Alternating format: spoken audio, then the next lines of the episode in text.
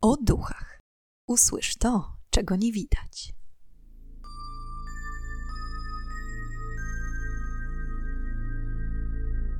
Witam i pytam, czego dusza pragnie. Strasznie miło mi gościć Was na moim kanale.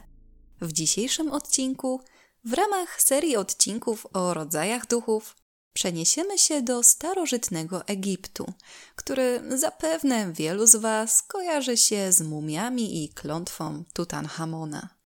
W jaki sposób tworzono mumie oraz dlaczego uważa się, że zakłócenie ich wiecznego spoczynku może zesłać na nieszczęśników śmierć? Na wstępie chciałam podziękować za wszystkie subskrypcje, łapki oraz komentarze.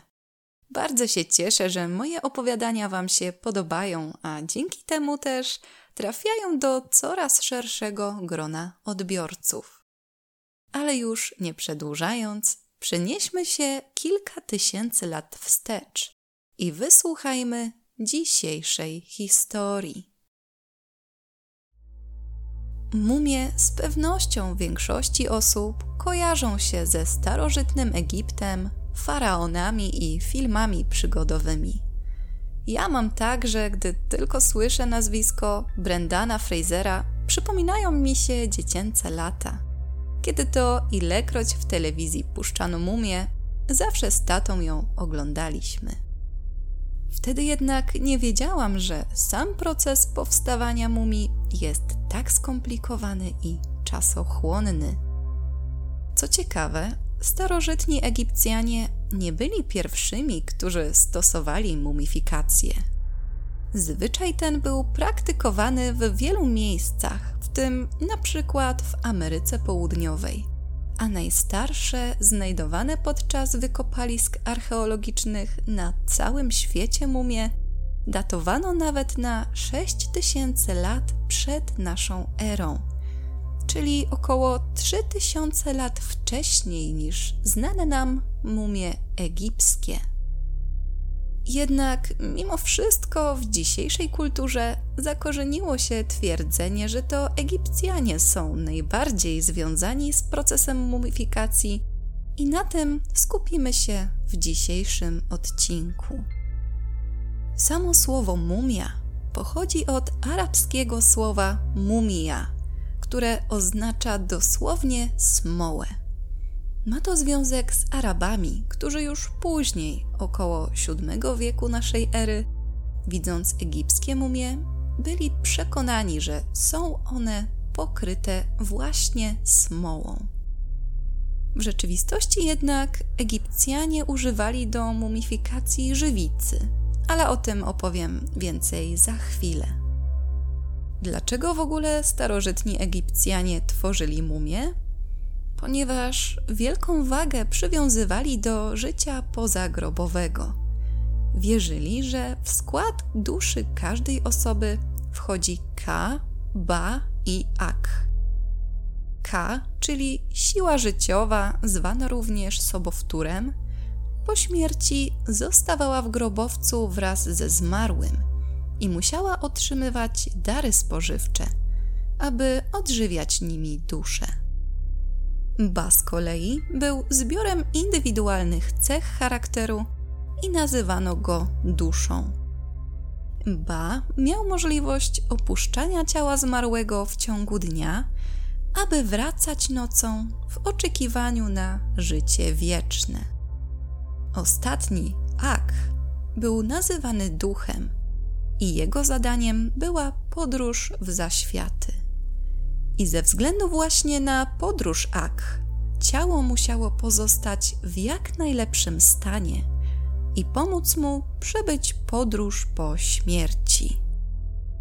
W podróży tej duch zmarłego napotykał sąd Boga życia pozagrobowego Ozyrysa i 42 sędziów. Następnie duch napotykał Anubisa, boga mumifikacji, który prowadził zmarłego przez całą podróż. W kolejnym etapie Tot, Bóg mądrości, ważył duszę, aż w końcowym etapie zmarły napotykał boga Ra i mógł przedostać się na wieki w zaświaty. Aby podróż mogła przebiec pomyślnie, starożytni Egipcjanie rozpoczynali trwający przeważnie około 70 dni proces mumifikacji, który tak ogólnie polega na pozbyciu się z organizmu wilgoci oraz tlenu, dzięki czemu ciało zasuszało się i mogło przetrwać długie lata, unikając rozkładu. Martwe ciała Egipcjanie nazywali khat, a ciała, które przeszły proces mumifikacji, stawały się sach. W jaki sposób Egipcjanie tworzyli mumie? Nie wiadomo, czy przez przypadek, czy celowo Egipcjanie zaczęli osuszać ciała zmarłych, ale należy zaznaczyć, że pierwsze znane nam egipskie mumie, datowane na około 3500 lat przed naszą erą, pochodziły od mniej zamożnych rodzin, które grzebały zmarłych w płytkich grobach w piaskach pustynnych. Obecny tam klimat, suchy wiatr i piach sprzyjały naturalnemu wysuszaniu ciała, dzięki czemu mogły one przetrwać w takiej formie długie lata. A że, jak wcześniej wspominałam, Egipcjanie wierzyli, że po śmierci ciało musi pozostać w dobrej kondycji, aby mogło następnie połączyć się z duszą w zaświatach, to nie byli zbytnio zadowoleni z faktu, że początkowe grzebanie władców w grobowcach bez wcześniejszego przygotowania ciała doprowadzało do rozkładu zwłok.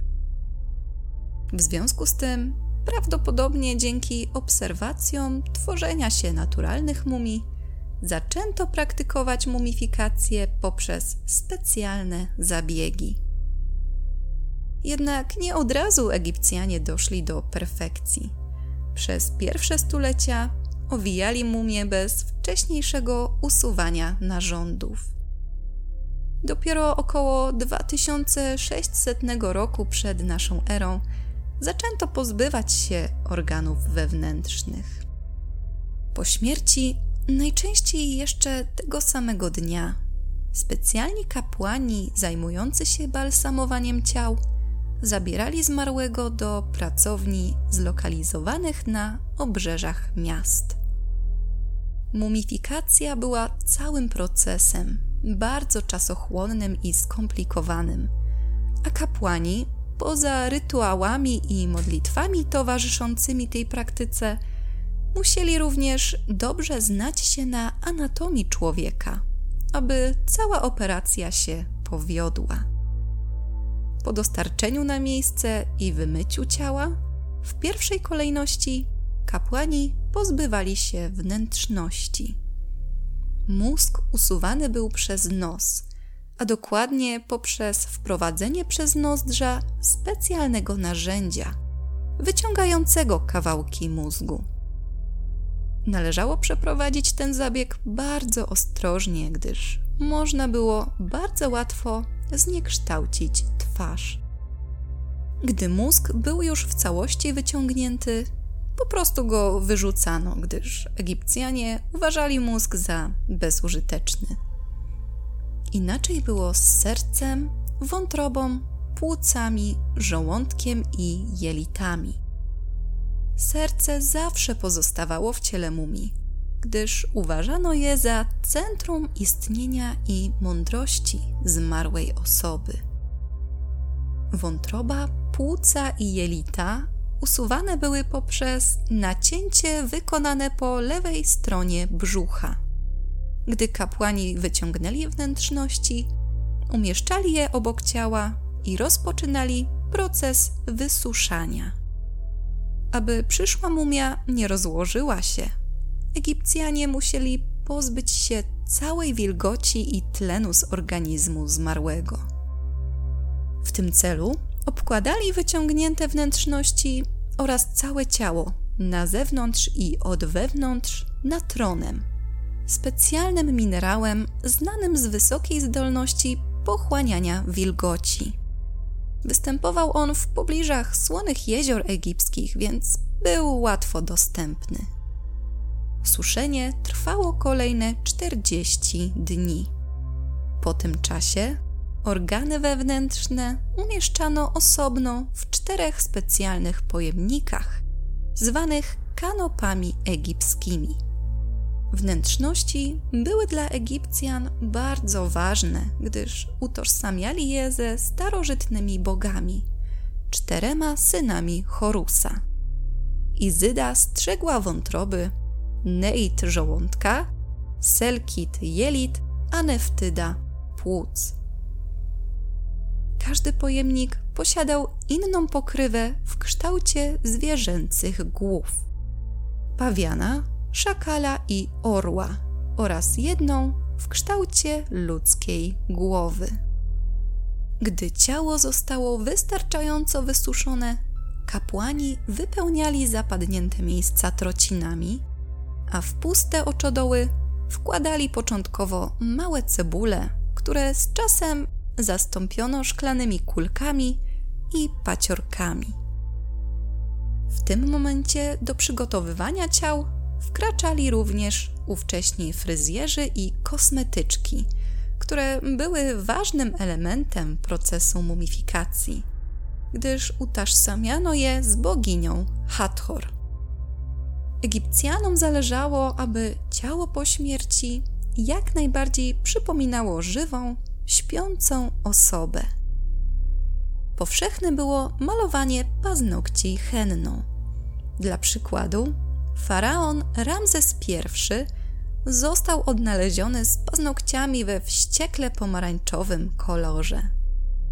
Warto zaznaczyć, że ogólnie henna i tatuaże z henny również są wynalazkiem Egipcjan, a nie tak jak powszechnie uznano Hindusów.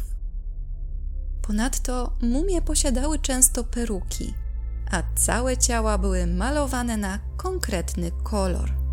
Mężczyźni na czerwono, a kobiety na żółto.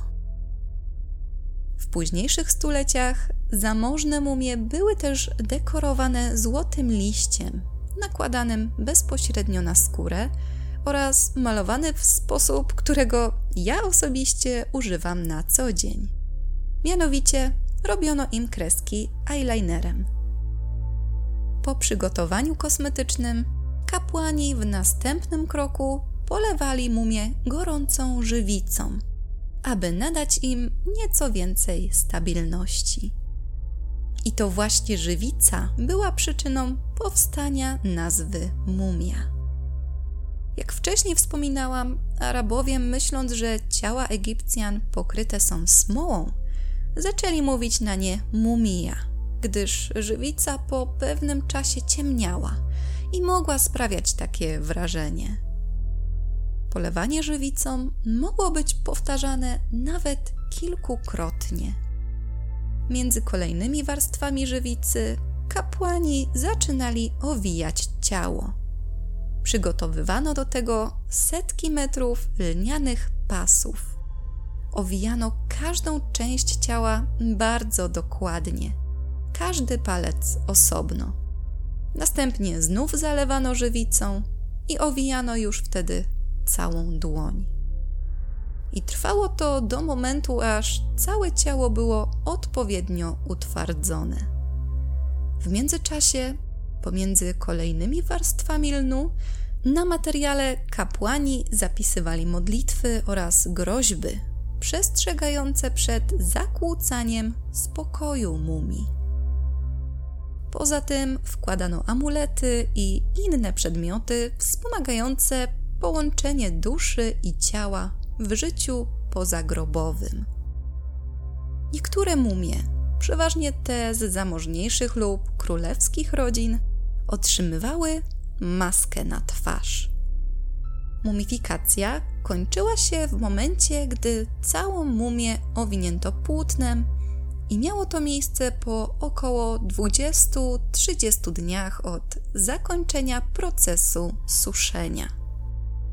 W międzyczasie grupa rzemieślników, budowlańców i artystów budowała grobowce, w których następnie chowano mumie. Grobowce były specjalnie przygotowywane. umieszczano w nich meble oraz inne przedmioty, które mogły przydać się zmarłemu w życiu pozagrobowym. Ponadto malarze tworzyli hieroglify na ścianach, przedstawiające zarówno momenty z życia zmarłego, jak również sceny religijne, a rodzina pozostawiała listy do zmarłych. W dniu pogrzebu zarówno grobowiec, jak i sarkofag były już przygotowane do przyjęcia mumii. Ceremonia pogrzebowa członków rodzin królewskich polegała zawsze na tym, że mumia zostawała włożona do sarkofagu i następnie transportowana łodzią wzdłuż Nilu do Doliny Królewskiej.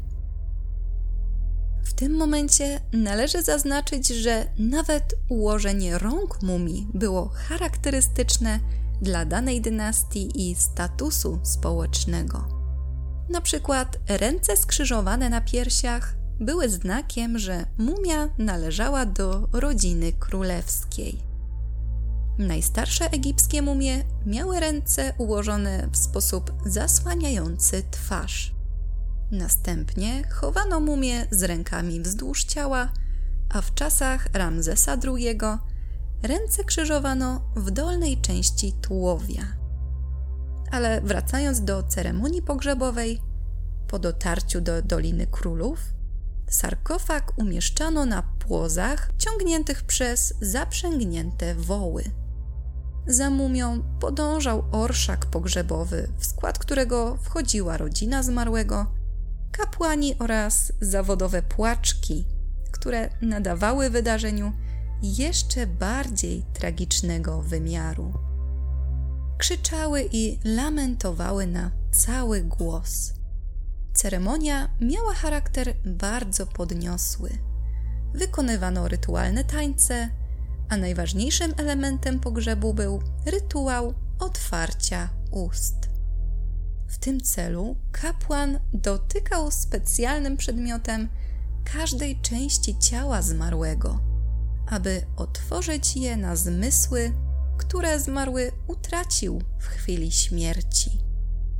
Dzięki temu mumia mogła w cudzysłowie jeść i mówić, dzięki czemu była gotowa, aby rozpocząć życie pozagrobowe. Na koniec uroczystości mumię umieszczano w grobowcu, a wejście zapieczętowywano.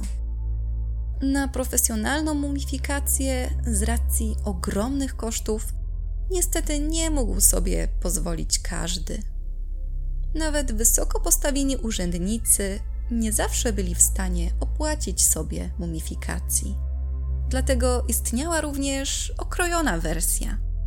W tym przypadku jedynie odwodniano ciało bez usuwania narządów oraz bez przygotowywania sarkofagu i grobowca.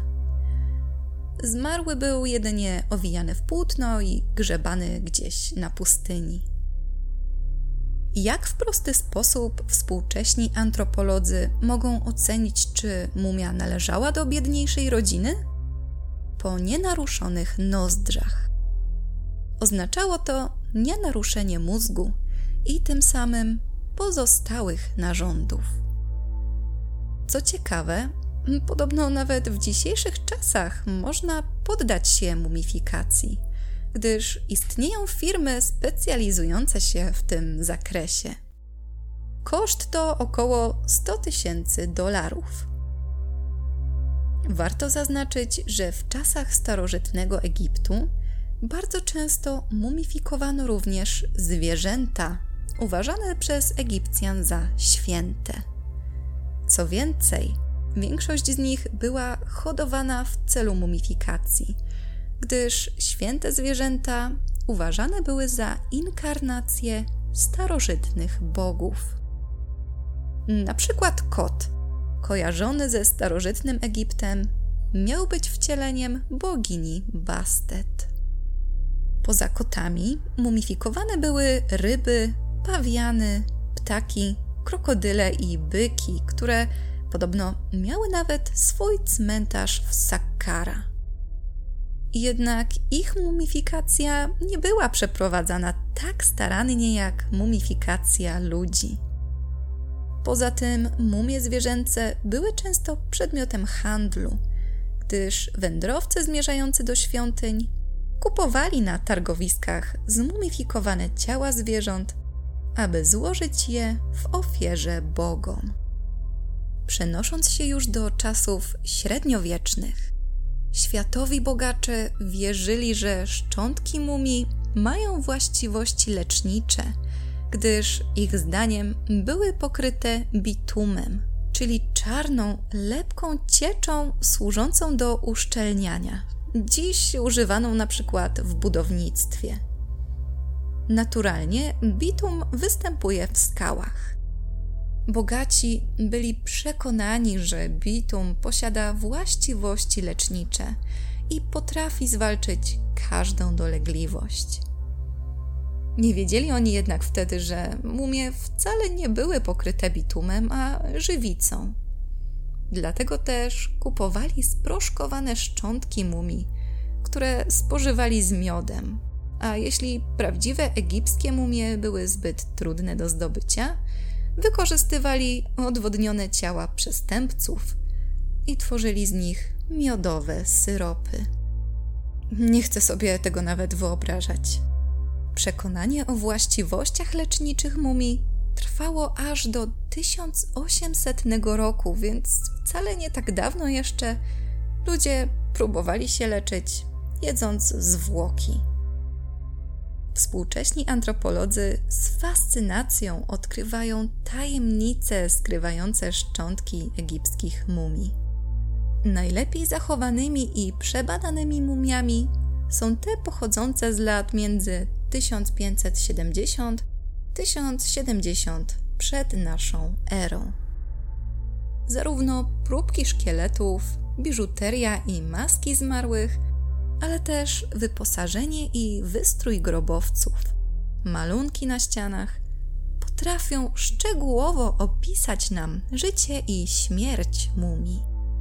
Jest to zarówno bardzo interesujące, ale również prawdopodobnie zgubne, gdyż, jak powszechnie wiadomo, nad mumiami krążą klątwy i każdego, kto zakłóci ich wieczny sen, czeka marny los.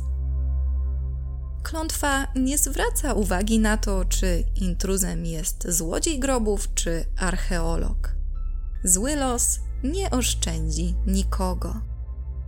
Najbardziej znaną klątwą faraona jest klątwa Tutanchamona. Tutanchamon był królem Egiptu urodzonym około 1340 roku przed naszą erą. Jego dziadkiem był wielki faraon Amenhotep III, a ojcem prawdopodobnie Echnaton, znany z wprowadzenia kultu jednego boga, Atona. I choć Tutanchamon rządził tylko około 10 lat, to zdążył w tym czasie przywrócić zmienioną za władzy ojca wiarę w wiele bogów i przede wszystkim kult boga Amona, dla którego zmienił nawet swoje nazwisko. Z pierwotnego Tutanchaton na znane nam Tutanchamon.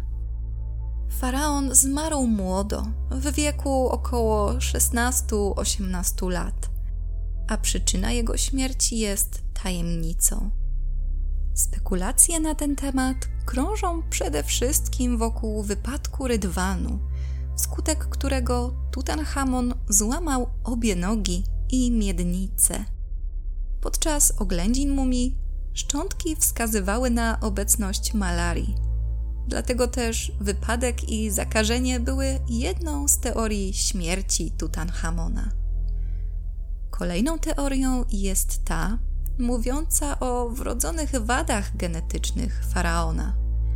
W czasach starożytnego Egiptu powszechne były związki kazirodcze, przez co dzieci rodzące się w takich rodzinach często miały pewne niepełnosprawności. Rodzice Tutanchamona nie stanowili wyjątku, gdyż byli rodzeństwem. A faraon ten sam poślubił swoją przyrodnią siostrę.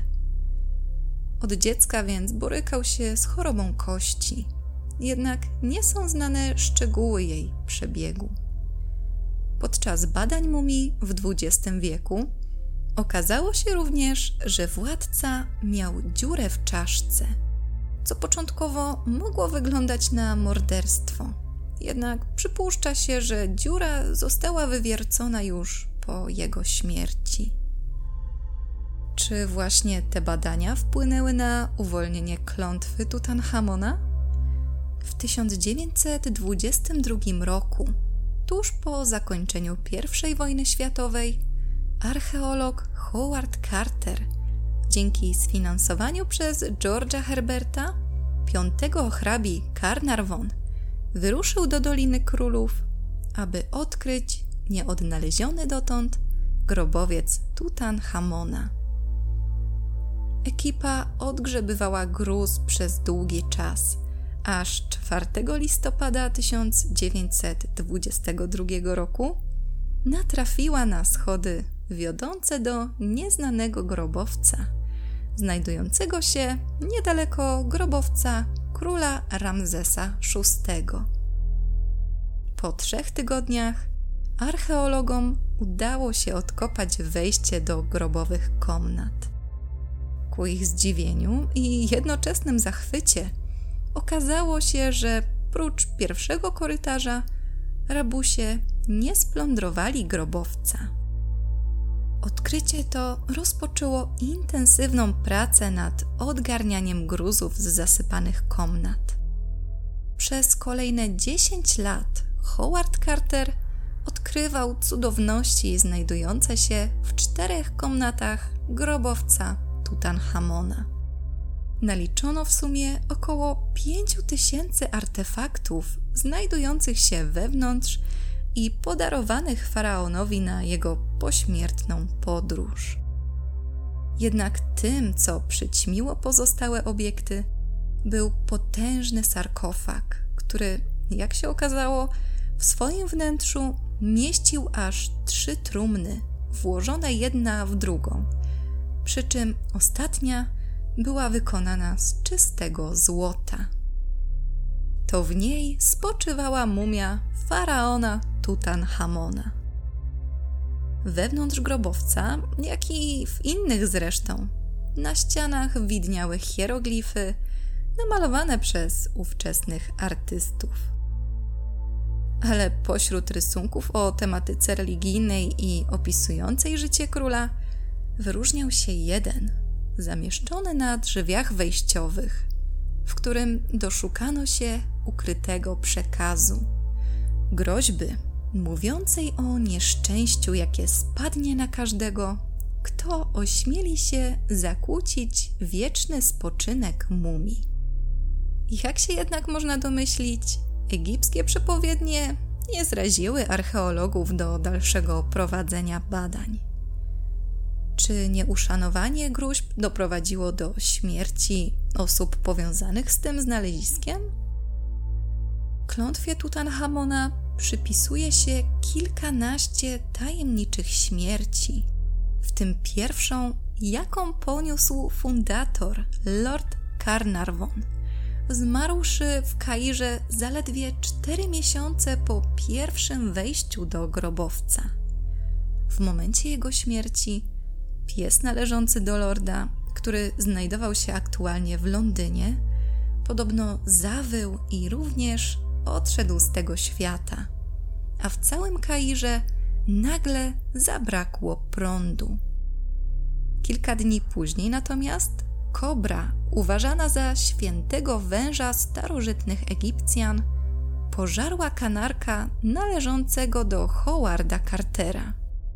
A był to dopiero początek zgonów uczestników wykopalisk. Mówi się, że do 1930 roku przy życiu pozostał wspomniany jedynie Howard Carter, więc w ciągu ośmiu lat klątwa pozbawiła życia kilkanaście ludzkich istnień, w tym A.C. Make'a, przyrodniego brata hrabiego Carnarvon, Douglasa Rida, który prześwietlał mumię promieniami rentgena, egiptologa Artura Wigala oraz wiele innych osób.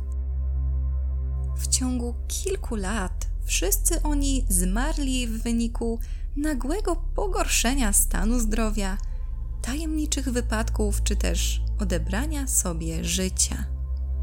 Wieści te podsycał jeszcze bardziej Sir Arthur Conan Doyle, który, nie wiem czy wiecie, oprócz stworzenia postaci Sherlocka Holmesa, był również zagorzałym spirytystą i entuzjastą zjawisk paranormalnych. W późniejszych latach głośno było o dowodach obalających istnienie klątwy Tutanchamona. Jednak kto wie, może egipscy władcy posiadali moce, których nie powinno się lekceważyć, nawet lub zwłaszcza po śmierci? I są to wszystkie informacje, jakie dla Was na dzisiaj przygotowałam. Mumie to temat, który fascynował mnie, zwłaszcza w latach późnego dzieciństwa, i w tamtym czasie wiele czytałam na ich temat. Osobiście uważam, że jeśli zmarli nie życzą sobie zakłócania ich spokoju, to powinniśmy to uszanować. Z drugiej jednak strony, jestem też w stanie zrozumieć ciekawość i chęć poznania choć cząstki życia starożytnych cywilizacji. Na szczęście współcześni antropologowie poprzez wykorzystywanie specjalistycznego sprzętu coraz częściej potrafią zbadać mumię, pozostawiając ją w nienaruszonym stanie. Jeszcze jako ciekawostkę chciałam Was zapytać, czy wiedzieliście, że słynny obraz Krzyk autorstwa Edwarda Mancha został zainspirowany jego wizytą w peruwiańskim muzeum i zobaczenia na żywo tamtejszej mumii? Jestem ciekawa, jakie jest Wasze zdanie na temat klątwy Tutanchamona oraz ogólnie mumii. Zachęcam do dyskusji w komentarzach. A już teraz zapraszam Was na kolejny odcinek podcastu o duchach, w którym ponownie zadamy pytanie, czego tym razem dusza zapragnie. Do usłyszenia